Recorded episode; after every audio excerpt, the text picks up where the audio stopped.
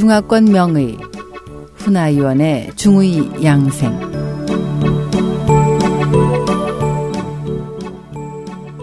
안녕하세요. 중의사 훈아위원의 한방 양생 시간입니다. 침과 뜸 치료를 하는데 임상의 효과적인 혈자리와 취혈법 두 번째 시간입니다. 오늘은 최씨 사화혈에 대해서 말씀드리겠습니다. 여기서 사화혈이란 네 군데 혈자리를 지칭합니다. 그렇다면 이 혈자리는 어떻게 잡을까요? 무릎 뒤편 오금이 있죠. 이 오금 중간에 위중혈이라는 혈이 있습니다.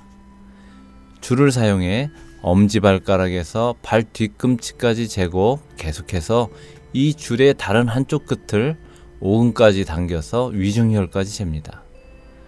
그런 다음 잰 것의 중간점을 취해서 목구멍과 가슴이 서로 만나는 천돌혈 위에 놓습니다. 다시 줄을 신체 뒤편으로 내려서 머리 뒤쪽에 매달려 있게 하면 두 점이 교차하는 곳이 있는데 펜으로 이 점을 표시해 둡니다. 다음에는 환자의 입을 가볍게 벌리게 한 후 작은 천 조각으로 왼쪽 입 끝에서 오른쪽 입 끝까지 잰 후에 이 길이만큼 정사각형 종이를 자릅니다. 이 정사각형 종이 가운데 구멍을 뚫고 이 구멍을 조금 전에 찍은 점의 위치에 대면 종이에 내 모서리가 닿는 위치가 바로 사화혈입니다. 또 어깨 쇄골과 팔 사이에 있는 견우혈부터 손가락 끝까지의 길이를 재서 그 중간점을 취해서 앞에서와 같은 방식으로 취혈하기도 합니다. 그렇다면 이렇게 어렵게 찾아낸 사화혈을 어디에 쓸까요? 의사에는 오로칠상, 기어 혈약, 골증 조혈, 해수 담천, 왕리 고질에 쓸 수 있다고 기록되어 있습니다. 그렇다면 먼저 오로칠상이란 무엇일까요? 오장 중에 어느 한 장기의 병이 발생해서 오랫동안 치료하지 못하면 만성병이 되는데 이것을 노병이라고 합니다. 간, 심, 비, 폐, 신, 오장이 모두 노병을 얻을 수 있기 때문에 이를 가리켜서 오로라고 하는 것입니다.